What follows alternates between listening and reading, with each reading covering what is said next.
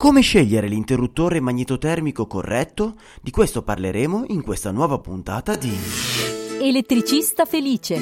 Idee, novità e cazzeggio per trasformare un comune elettricista in un elettricista felice. A cura di Alessandro Bari. Eccomi qui, ciao elettricisti, sono Alessandro Bari e vi do il benvenuto in questa nuova puntata di Elettricista felice. In questa puntata parleremo di magnetotermici, come sceglierli e lo faremo per rispondere alla domanda fatta da uno di voi.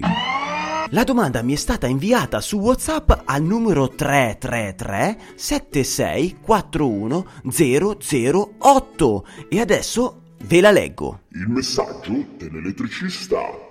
Ciao Alessandro, nella puntata 007 hai spiegato cosa servono gli interruttori magnetotermici. Vorrei invece sapere come sceglierli correttamente. Grazie infinite per avermi scritto questa domanda. Adesso io chiamerò tre elettricisti e chiederò loro come fanno a scegliere correttamente il magnetotermico. E per farlo, loro sfruttano le tabelle di filiazione, backup, tropicalizzazione, curva di intervento? Sentiamo un po'. Prima telefonata all'elettricista.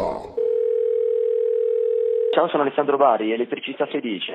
Come scegliere un magnetotermico correttamente? Non ti lascio la risposta aperta, ma ti parlo delle tabelle. Cosa serve guardare la tabella di filiazione? Non lo so. Backup? Di backup? Sì. Mm, non lo so. Tropicalizzazione? Non lo so. Curva di intervento? Questo lo so.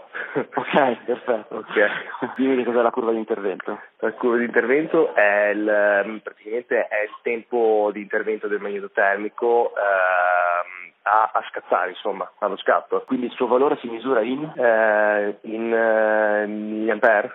Riassumendo, questo elettricista non sa che cos'è la filiazione, il backup, la tropicalizzazione, ma sa che cosa sono le curve di intervento.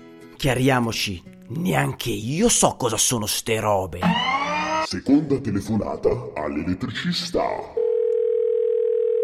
Sono Alessandro Bari, elettricista felice. Come scegliere un magnetotermico correttamente?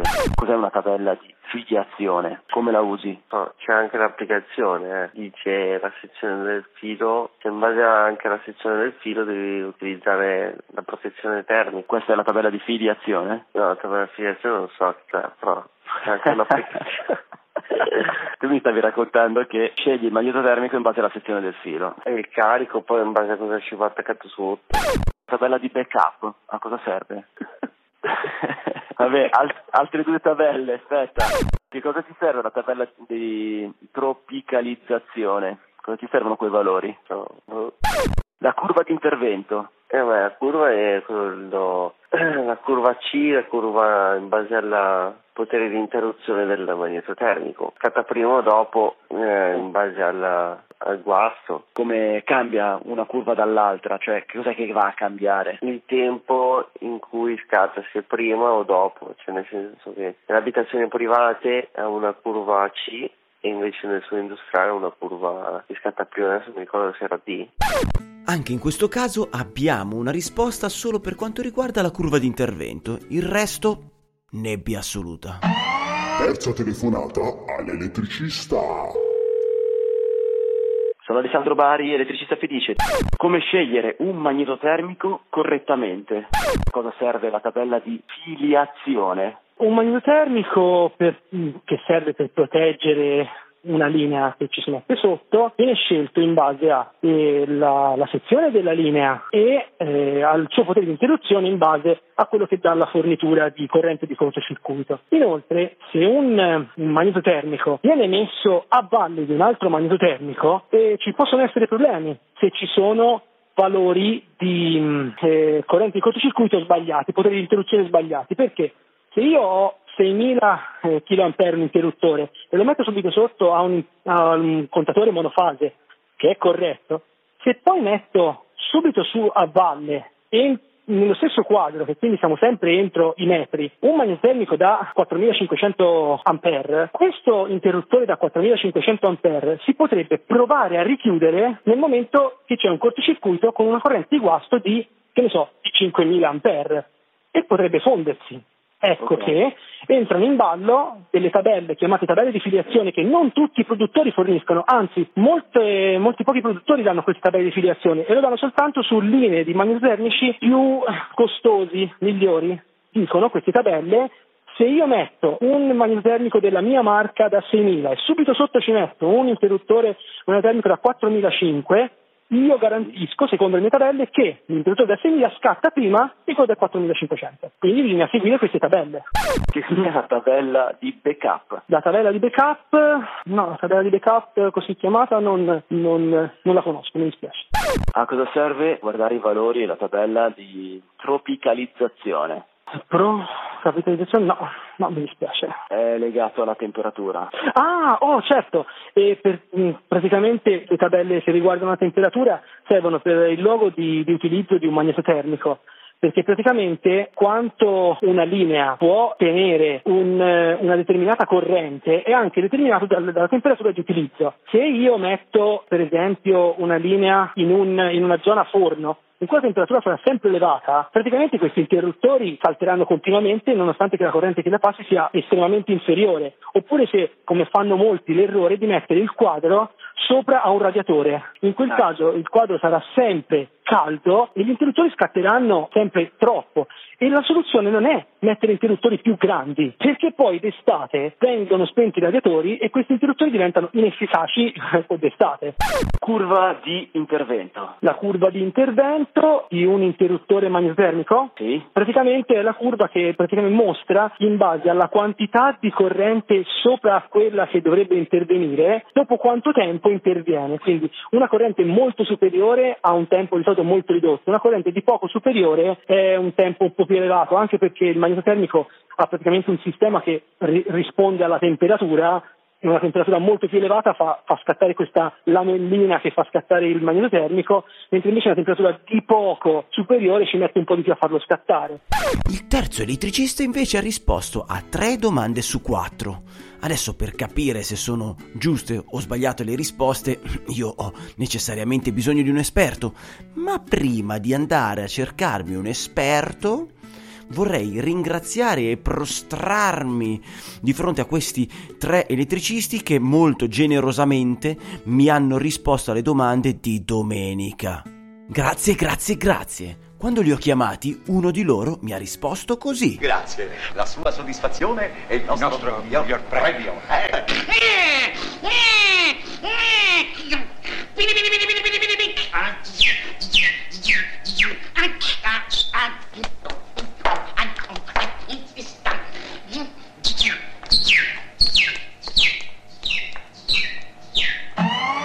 Mantra elettrico della settimana. Il mantra elettrico della settimana non è altro che una frase scritta e votata dagli elettricisti appartenenti al piccolo gruppo dell'elettricista felice su Facebook.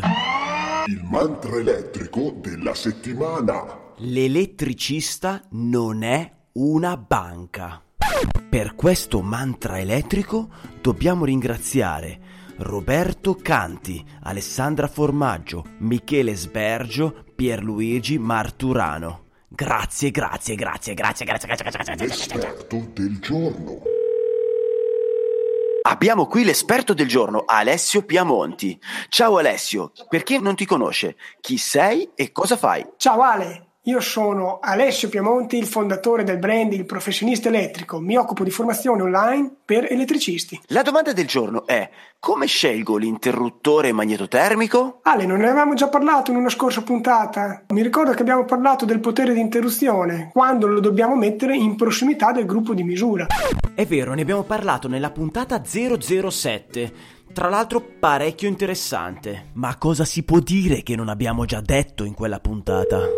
Non abbiamo parlato di backup o filiazione, ovvero l'aumento del potere di interruzione nel momento in cui questo interruttore è coordinato con un altro dispositivo. Eh? Cioè, per capirci, se in un punto del circuito sai che c'è una corrente di 10.000 A, ti verrebbe da mettere un interruttore che ha il potere di interruzione da 10.000. In realtà potresti anche mettere un interruttore che ha un potere di interruzione di solo 4.500 A. E come come posso fare? Questo lo puoi fare solo se c'è il coordinamento tra l'interruttore che scegli tu ed un altro interruttore a monte. Ok, in questo modo io posso installare un magnetotermico con potere di interruzione inferiore. Così facendo ho un risparmio economico. Ma io come faccio a sapere se c'è coordinamento? L'unico che ti può dire se questa cosa è fattibile è il costruttore dell'interruttore che mediante delle tabelle di filiazione o di backup ti indica come viene aumentato il potere di interruzione dell'interruttore a valle. Ok, allora vale sempre la pena di usare questo metodo. O no? Uno degli svantaggi di questa mh, tecnica, diciamo così, è che potresti avere una minor selettività perché potrebbe succedere che l'interruttore a monte debba intervenire per aiutare l'interruttore a valle e quindi potrebbe mettere fuori tensione tutto un pezzo di impianto e non solo quello protetto dall'interruttore a valle che avresti dovuto scegliere. È, è, è tutto ben chiaro? Credo di sì. Ok, se io ho un quadro con un magnetotermico generale e 10 magnetotermici che fanno 10 linee differenti sotto a valle e ho fatto la filiazione, nel caso in cui avvenga un cortocircuito su una sola linea, potrebbe essere che mi scatti anche il generale e di conseguenza tolga corrente a tutte e 10 le linee. Devo tenere un occhio a questa diminuzione di selettività. E invece, che differenza c'è tra filiazione e backup? Se fai l'affiliazione devi eh, avere interruttore della stessa marca, se fai il backup invece puoi avere un interruttore coordinato con un fusibile. È una roba che si usa ancora? Si usa poco perché il problema del fusibile è che quando interviene poi tocca sostituirlo, però ecco è fattibile, qualcuno lo fa, magari su impianti di grossa taglia. Bene, penso di aver capito tutto ora. La cosa importante è che questo coordinamento non puoi farlo così ad casum. Ad casum. Cioè deve esserci comunque il costruttore dell'interruttore che ti dice cosa puoi fare tramite delle tabelle che si vedono anche sul catalogo. Ok, filiazione e backup li ho capiti. Cosa devo sapere ancora? Devi tenere in considerazione anche la temperatura interna al quadro in cui viene ubicato l'interruttore. Questo perché tutti gli interruttori hanno la corrente nominale riferita alla temperatura di 30 gradi. Se dentro un quadro ci fossero ipoteticamente 50 gradi e la cosa, fidati, è possibile, quell'interruttore va declassato secondo quello che si chiama tropicalizzazione. Cioè, per capirci, un interruttore da 50 A di corrente nominale che è ubicato in un quadro in cui la temperatura è 50 gradi diventerebbe indicativamente un interruttore da 44 A. Quindi rischieresti anche lo scatto intempestivo. In pratica è un valore in percentuale della diminuzione della corrente nominale del nostro interruttore in base alla temperatura, giusto? Sì, e lo dà sempre il costruttore tramite delle tabelle in cui ti indica appunto la tropicalizzazione. Filiazione, backup, tropicalizzazione. Ma io, in base a cosa scelgo questi miei benedetti interruttori magnetotermici? Gli interruttori si scelgono in base alla corrente nominale del carico. Se abbiamo un carico che ad esempio assorbe 7 A, dovrò andare a mettere un interruttore che sia almeno da 10 perché se lo metto da 6 è ovvio che scatta. No? Ovviamente la sezione del cavo, quindi la portata di questo cavo, dovrà essere coordinata con l'interruttore. La sezione, diciamo, la portata del cavo dipende da tutta una serie di parametri oltre che dalla sezione. A proposito di cavi, molto spesso trovo impianti dove c'è il circuito prese e il circuito luce protetti tutti e due da un interruttore da 16 A e il circuito luce è fatto con il filo da 1,5. Si può fare? È fattibile, anche se personalmente mi fa cagare. Mi fa cagare. Tuttavia questo comporta una ulteriore verifica in quanto la protezione del cavo dal cortocircuito dipenderà dalla lunghezza della linea. Ci sono quindi ulteriori calcoli da fare che cambiano in base al tipo di isolante del cavo. A grandi linee, con un interruttore da 16 A in curva C, la lunghezza massima del circuito protetto contro il cortocircuito da quell'interruttore è circa 26 metri ipotizzando ovviamente un cavo FS17 o N07VK, quindi isolati in PVC da un millimetro e mezzo di sezione. Ma sai che pensavo di più? Cioè un cavo in gomma è sicuramente di più, in gomma etilenpropilenica, ecco, il vecchio FG7, l'attuale FG16. Nell'esempio hai detto interruttore magnetotermico in curva C. Ma che cosa sono queste curve? Bene, è giusto ricordare che gli interruttori sono caratterizzati appunto da varie curve che stanno ad indicare quando scatterà la soglia magnetica, quindi quella istantanea, piuttosto che la soglia termica. L'interruttore in curva D e l'interruttore in curva K sono idonei per la protezione dai carichi che hanno spunti elevati, come ad esempio i trasformatori o i motori, mentre invece in curva B di Bologna e curva Z di Sossona sono idonei per cariche che hanno correnti di spunto molto basse, come ad esempio la componentistica elettronica. Io interruttori di curva Z non li ho ancora montati, però so che esistono e quindi qualcuno che li monta ci può essere. Ci puoi fare degli esempi? Ipotizziamo di avere un motore che ha una corrente nominale di 8 A. Lo spunto di questo motore potrebbe arrivare addirittura a 8 volte la sua corrente nominale. Ovviamente dipende da tanti fattori, se parte a carico, se parte vuoto, dai poli del motore, eccetera. Vabbè, adesso noi per fare questo esempio consideriamo che lo spunto sia di 64 A. Se tu mettessi un interruttore da 10 A, che è maggiore di 8, quindi andrebbe bene, se però lo scegli in curva C, questo potrebbe già scattare istantaneamente quando passano 50 A, perché la soglia istantanea del curva C è 5 volte la corrente nominale. Quindi 5 volte per 10 sono 50 A, ma se tu hai 64 A di spunto, ecco che l'interruttore automaticamente automaticamente scatta e non permette la partenza del motore. Cosa puoi fare allora? Potresti metterlo in curva C, però dovresti metterlo da 16 A. In questo modo la soglia magnetica scatta a 80 A, quindi 80 A tiene botta tranquillamente se lo spunto è solo di 64.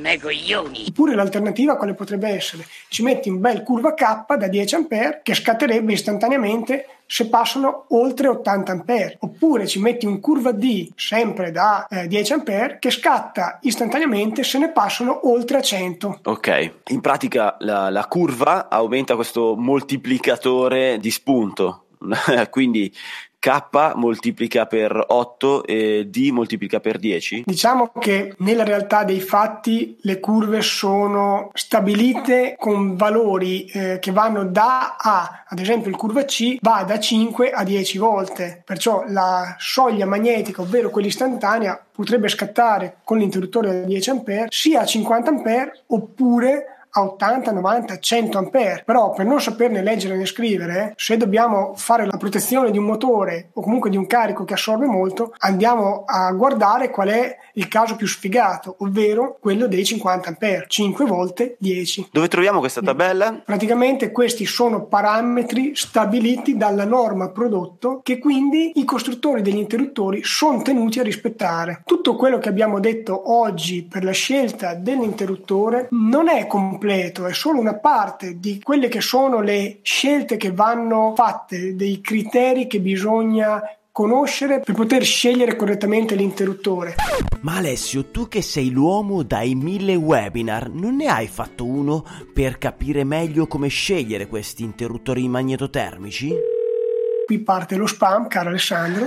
Nel webinar sulla corretta scelta e installazione dei dispositivi elettrici nei quadri tratto anche di questo argomento. Grazie Alessio, preciso come sempre, ti saluto e auguri ancora per la Befana. Ciao Ale, grazie, auguri anche a te. Ringraziando Alessio Piamonti per aver sponsorizzato la puntata, vi ricordo che il suo gruppo Facebook, Il Professionista Elettrico, è il miglior luogo dove un elettricista può risolvere i suoi dubbi tecnico-normativi. Il consiglio inutile del giorno. Il consiglio inutile del giorno è che se ti capita spesso di dover scegliere quale magnetotermico installare, ti conviene informarti bene e magari seguire il webinar di Alessio Piamonti. Lo puoi trovare alla sua pagina ilprofessionistaelettrico.it. Am vedi che bel sito! Te ci hanno mai cliccato sopra? Siamo arrivati al termine della puntata e ci tengo veramente di cuore a ringraziare uno di voi che mi ha lasciato una bellissima recensione a 5 stelle su iTunes dal titolo Magico elettricista. Il testo dice: È già il mio appuntamento fisso del lunedì. Questo podcast è simpatico e al tempo stesso utile come le sue risposte. Grazie Alessandro, ma grazie a te, Buzzi Impianti. Ringrazio anche coloro che hanno lasciato un loro messaggio audio al mio WhatsApp 333 76 41008. Per oggi è tutto elettricisti, ci sentiamo alla prossima e teniamoci in contatto! Se pensi che quello che ha da raccontarti Alessandro Bari sul mondo dell'elettricista possa essere interessante per te e per la tua azienda, iscriviti gratis al canale iTunes, così non ti perderai neanche una puntata. Se vuoi lasciare la tua recensione, raccontare di te o semplicemente entrare in contatto con Ale, vai sul sito elettricistafelice.it. E basta!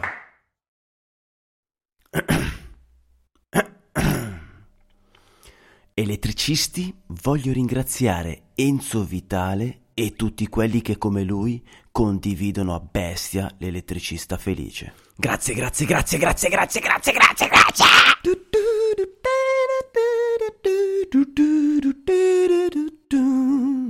Ciao, sono Elettra, l'elettricista donna. Visto che tutte le volte che faccio la birichina la Befana mi mette da parte un pezzo di carbone, sabato ho aperto una miniera. Ciao! No, non è giornata, non ne posso più, guarda, io chiudo, eh, chiudo.